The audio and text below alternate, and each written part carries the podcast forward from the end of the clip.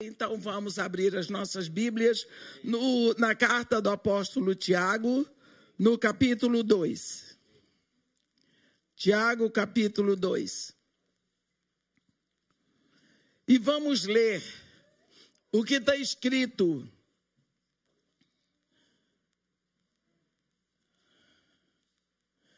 A partir do versículo 19 desculpa, a partir do versículo 18. Tiago, capítulo 2, versículo 18. Mas alguém dirá: Tu tens fé e eu tenho obras. Mostra-me essa tua fé sem obras, e eu, com as obras, te mostrarei a minha fé. Crês tu que Deus é um só? Fazes bem. Até os demônios creem e tremem. Queres, pois, ficar certo, ó homem insensato, de que a fé sem obras é inoperante? Não foi por obras que Abraão, o nosso pai, foi justificado quando ofereceu sobre o altar o próprio filho Isaque. Vês como a fé operava juntamente com as obras? Com efeito, foi pelas obras que a fé se consumou. E se cumpriu a escritura a qual diz: Ora, Abraão creu em Deus, e isso lhe foi imputado para a justiça. E foi chamado amigo de Deus. Verificais que uma pessoa é justificada por obras e não por fé somente. Amém. Quando nós ouvimos falar dessas coisas, falamos tanto de fé mas dificilmente mostramos a nossa fé através da qualidade de vida que nós levamos. Mas quando pensamos em fé, fé em que? Fé em quem? Há pessoas que creem na fé pela fé. Já ouvi pessoas dizerem: nós precisamos ter fé, nem que seja numa garrafa PET. Que isso? A garrafa PET é morta. Não pode fazer nada. Nós precisamos ter fé naquele que pode fazer. E quando a Bíblia diz que Abraão foi salvo, que foi justificado pela fé, é porque Abraão não falou em fé, ele praticou a fé. Se nós olharmos no capítulo 21 de Gênesis, Deus diz para Abraão: Abraão, vai à terra de Moriá e lá sobre um dos montes sacrifique em holocausto a mim o teu filho único que amas. Ora, ele pegou seu filho, pegou os jumentos e foi. No versículo 5, do capítulo 22 de Gênesis, ele avistou o monte. Então ele diz para os seus servos: Ficai aqui com o jumento. Eu e o menino subiremos, e havendo adorado, voltaremos. Como ele ia sacrificar o filho e voltaria com o filho? Porque Abraão está dizendo isso na esperança de Deus fazer alguma coisa, não na certeza. Porque Deus já havia dito para ele: Olha, despede a tua serva com o menino, porque é por Isaac que será chamada a tua descendência. Deus já tinha dado a palavra. Então, Abraão sabia, ele podia sacrificar o filho dele um milhão de vezes, que Deus não o deixaria na morte. Então, ele foi fazer algo em obediência a Deus, mas ele cria naquele Deus a quem ele estava servindo. Nós, muitas vezes, para obedecer a Deus, nós pensamos nas consequências. Mas e se e se, e se, quando nós obedecemos, é porque nós cremos na segurança que temos naquele que nos enviou. Por isso, Abraão pôde subir o monte e sacrificar o filho, porque ele sabia que Deus não o deixou na morte. Será que Abraão era um homem tão especial? Não. A Bíblia diz que Abraão e seu pai Terá adoravam outros deuses. Então Abraão nasceu um gentio. Depois se tornou um judeu e pariu uma nação. A Bíblia diz que ele creu. E isso lhe foi imputado por justiça. Quando Deus tirou Abraão de lá de Ur dos Caldeus, ele disse: Abraão, deixa tudo aí. Tua terra, tua parentela, a casa do teu pai, vai para uma terra que eu te mostrarei. Farei de ti uma grande nação, engrandecerei o teu nome, abençoarei. Deu toda a promessa. Abraão não pensou. Abraão segurou a palavra. Porque ele era um príncipe semita. Ele era um príncipe semita. O pai dele, Terá, tinha morrido. O irmão dele, Haran, tinha morrido, deixou um filho para ele criar. Ele era a maior autoridade de Ur dos Caldeus. Ele era entronizado em Sem, lá no extremo sul do Iraque, fronteira com Kuwait. Ele tinha os rebanhos, o povo dele, uma mulher linda, mas ele foi, ele deixou tudo para trás. Ele não saiu de Ur dos Caldeus, porque ele não tinha nada. Não, ele saiu exatamente porque tinha tudo. Mas Deus disse para deixa. Tudo que Deus deu para ele foi uma promessa. Nada. Deus nem disse para ele qual seria a terra. Vai para uma terra que eu te mostrarei. Deus nem mostrou a terra. Ele foi. Porque ele creu na palavra de Deus.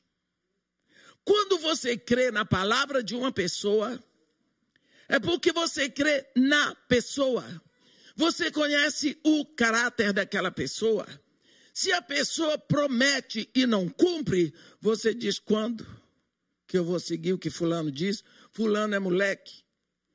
Fulano mente. Fulano não é digno de confiança. Mas quando você obedece como Abraão obedeceu, você está falando e anunciando que aquela pessoa é digna de toda a sua confiança. Abraão foi. E quando chegou, depois de, eu creio que foi mais de ano, atravessando o deserto, que Deus diz para ele: Abraão, aqui, essa é a terra. Ele estava exatamente na terra onde estavam os cananeus. Doze tribos amaldiçoadas. E quando ele chegou ali, ele deve ser assustado, mas isso é ideia minha, porque a Bíblia não diz. Porque Deus diz a Abraão: Eis-me aqui, Senhor. Esta é a terra que, sob juramento, eu, tenho, eu dou a ti a tua descendência para sempre. Anda esta terra no seu comprimento e na sua largura. Olha para o norte, para o sul, para o oriente, para o ocidente. Tudo que vês será teu. Sabe o que foi que aconteceu com Abraão? O que possivelmente aconteceria com qualquer um de nós? Abraão olhou e viu fome. Só que Deus tinha dito para ele: tudo que vês será teu. Olhe a importância do seu olhar. O que você está vendo para este ano? O que você está vislumbrando para este ano? O que vês será teu. Se você vê derrota, será sua. Se você vê doença, será sua. Se você vê tristeza, será sua. Mas olhe para este ano com os olhos da visão de filho de Deus, olhe pela ótica de filhos de Deus, olhe uma vida vitoriosa, uma vida de alegria, uma vida de paz, será sua. O grande problema é da onde vem a nossa alegria, que às vezes a nossa alegria só vem de muito dinheiro, de muitos bens materiais, e nós desprezamos a vida simples da família, que nos traz alegria, que nos enche de bem-estar, mesmo quando os bolsos estão vazios. Quando Deus disse para ele: Tudo que vês será teu, ele andou a terra e viu fome. Próximo passo de Abraão, Abraão desceu para o Egito. Deus, nenhum momento, disse para ele para o Egito. Disse para ir para aquela terra: Esta é a terra que eu te dou. Com tudo que Deus já tinha dito para ele. Será que Abraão não podia pensar, mas Deus não ia me tirar de lá onde eu estava muito bem para me matar de fome aqui. Podia ter pensado assim. Não. Ele diz, mas aqui tem fome. Foi para o Egito e nós sabemos tudo o que aconteceu no Egito. Ele foi infeliz no Egito. Até a mulher dele foi levada para o harém de Faraó. Por quê? Porque ele saiu do lugar onde Deus mandou. Quantas vezes a situação está difícil na sua casa, a situação está difícil na sua família, mas não é naquela família que Deus lhe plantou? Não é naquela casa que Deus lhe plantou? Não é aquilo que Deus deu para você? Mas você sai dali. Você sai. Um momento Daniel estava orando. E quando o anjo desce para falar com Daniel, ele diz: Daniel, homem muito amado, logo que tu aplicaste o coração a entender, as tuas palavras foram ouvidas. E por causa das tuas palavras é que eu vim. Olhe bem, Daniel, um pecador que nem você e eu, começou a orar. As palavras deles atingiram o trono de Deus e Deus mandou a resposta. O anjo está se explicando, o anjo Gabriel está se explicando para Daniel e dizendo: Mas o príncipe do reino da Pérsia me bloqueou por 21 dias. 21 dias. Pense o que é isso. Quando Deus manda o anjo Gabriel trazer resposta para Daniel, o anjo ficou lutando. O príncipe do reino da Pérsia, quer dizer, o demônio encarregado dos céus da Pérsia, bloqueou, resistiu o anjo de Deus. Deus olhou, sete dias, Gabriel lutando, Daniel orando.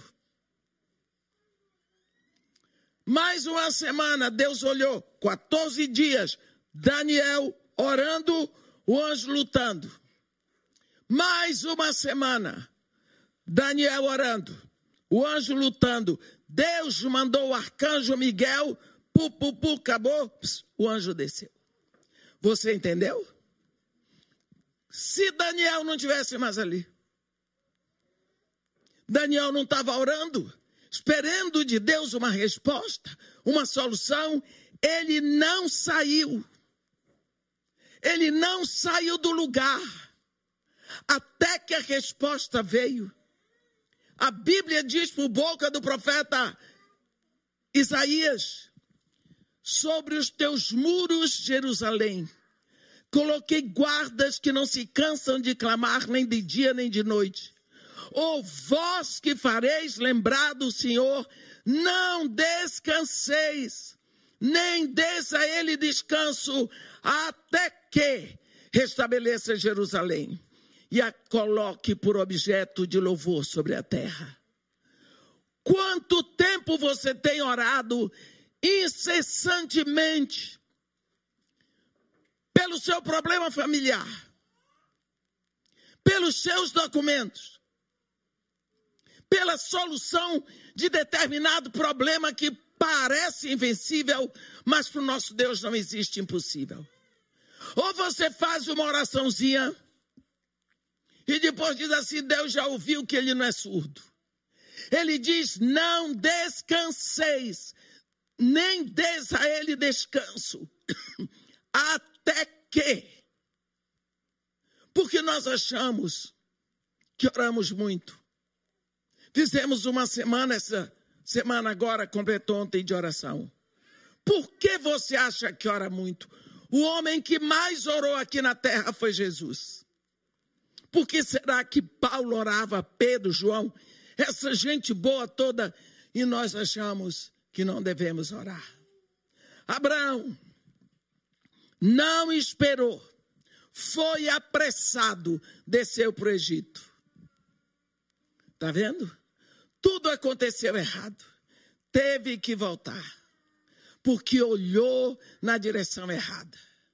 Se você está orando intensamente por um problema, não desista, porque Deus vai tirar esse desejo do seu coração ou vai, ou vai dar infinitamente mais do que aquilo que você está orando. Abraão estava, quando voltou do Egito, Ele estava com 86 anos, Sara com 77.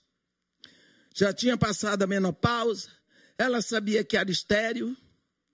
E ele estava lá. Deus apareceu para ele e disse: Ô oh, Abraão, eu sou o teu escudo.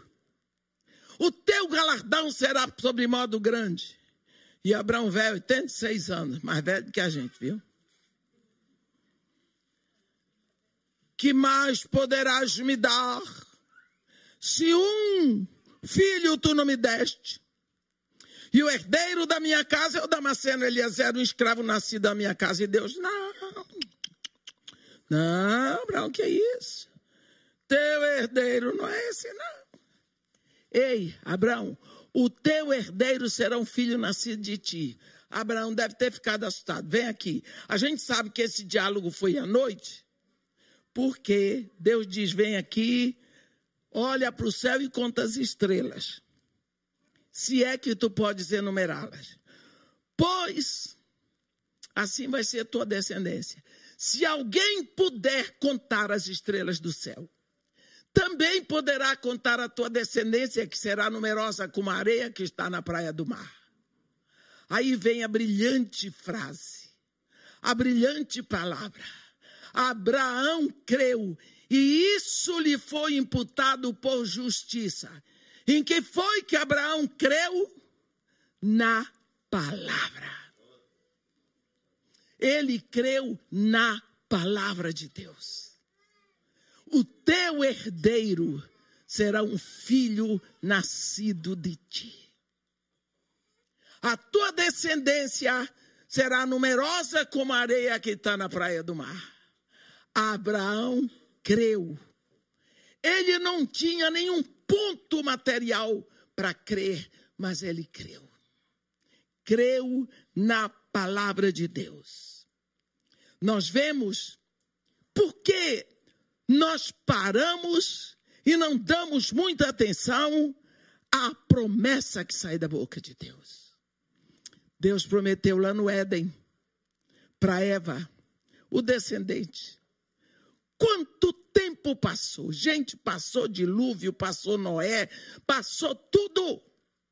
Quando chega no capítulo 4 de Gálatas, no versículo 4, Paulo diz: Vindo, porém, a plenitude do tempo, Deus enviou seu filho. Natal para mim não é celebração do nascimento de Jesus. Natal para mim é celebração da promessa da fidelidade de Deus, ele prometeu, ele cumpre. Então eu posso crer na palavra dele. Não há nada mais que eu possa crer. Eu creio na palavra. O próprio Deus diz, lá em Isaías 55, assim como desce do céu a chuva e a neve, e para lá não retornam, sem que antes regue a terra e a fecundem e a façam produzir para dar semente ao que semeia e pão ao que come. Assim é a palavra que sai da minha boca.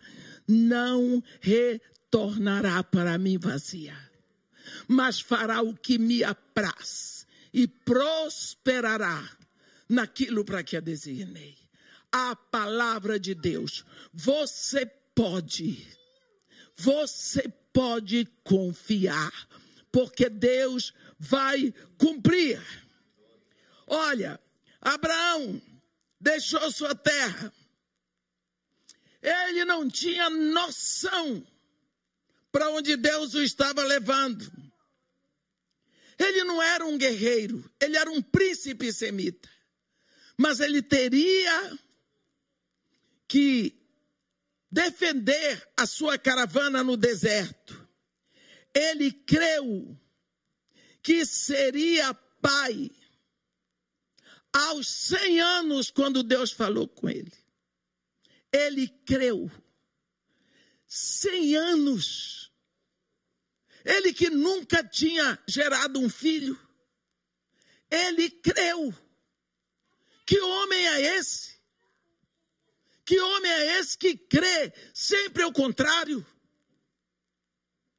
Ele crê que aos 100 anos pode ser pai quando nunca foi. Você vê porque ele crê naquele que diz. Nós já vimos tantas promessas de Deus se cumprir. Será que nós não podemos crer nesse Deus que sempre cumpre? Quando nós traçamos o nosso caminho, meu irmão, nós às vezes não damos espaço para Deus agir. E quando nós vemos tudo afundando, nós clamamos por Ele. Quando Pedro saiu do barco para andar sobre as águas, enquanto ele olhava para Jesus, ele andou. Quando ele desviou para olhar o impedimento, ele afundou. Ele afundou. Por quê? Para onde você está olhando este ano? Você está olhando para as circunstâncias, para as dificuldades, para os impedimentos, ou você está olhando para aquele que diz para Pedro: vem, vem, vem. Enquanto ele andou olhando para Jesus na tempestade, ele andou sobre as águas. Quando ele olhou para a tempestade, começou a afundar.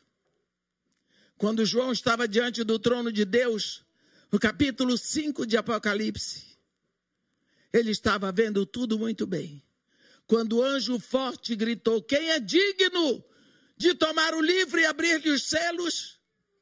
João diz assim: Nem nos céus ele olhou, nem na terra, nem debaixo da terra.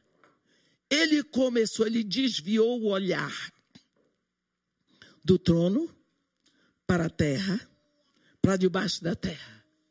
Nem nos céus, nem na terra, nem debaixo da terra, ninguém era digno de tomar o livro, nem mesmo olhar para ele. Então eu chorava muito. Lógico, lógico. Ele desviou o olhar do lugar certo. Um dos anciãos veio lá, tocou nele e disse: Ei, não chores. Eis que o leão de Judá, a raiz de Davi, venceu para tomar o livro e abrir-lhe os selos. Olhou de novo o trono, estava lá em cima. Um cordeiro como tinha sido morto. Ele não viu o cordeiro entrar. Não viu porque desviou o lugar do trono, o olhar do trono.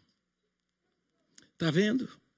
Quantas vezes nós sucumbimos porque nós não estamos olhando na direção certa. Aquele que fez você atravessar tantos janeiros na sua vida é o mesmo que ainda está no trono da eternidade. Aquele que tem protegido você, amparado, dado, aquele que abriu para você o balão de oxigênio quando você nasceu. E até hoje ele não fechou e não cobrou nem um tostão por isso. Ele continua mantendo o oxigênio para você respirar. Você vive sem comida, você vive sem roupa, mas sem oxigênio para respirar não vive não. Ele tem mantido. Ele está dizendo para você: Eu te trouxe até aqui. Olha para mim. Olha para mim. Porque eu não te deixarei. Nunca, jamais te abandonarei.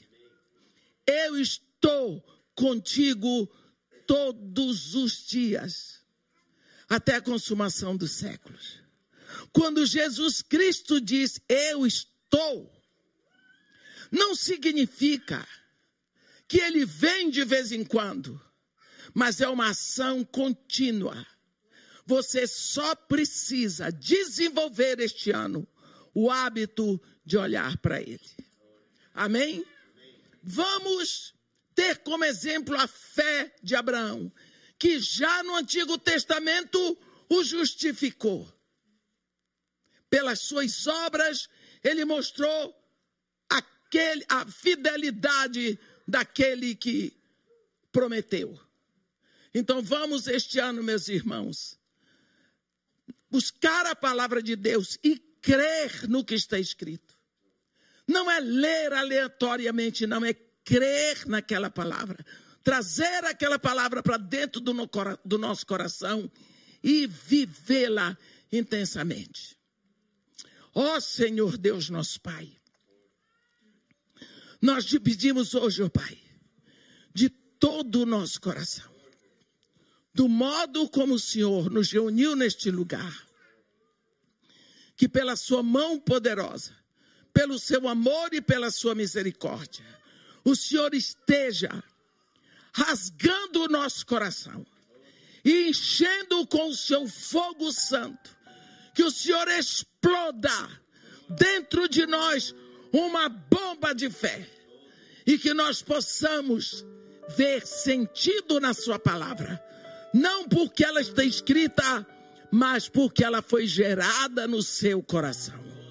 Nós lhe pedimos isso, ó Pai, que nós possamos viver essa palavra, comer esta palavra, nos alimentar dela, para que os nossos olhos estejam fitos no Senhor, até que o Senhor se compadeça e o Senhor nos dê aquilo que nós lhe pedimos ou nos faça enxergar que aquilo não é bom para nós.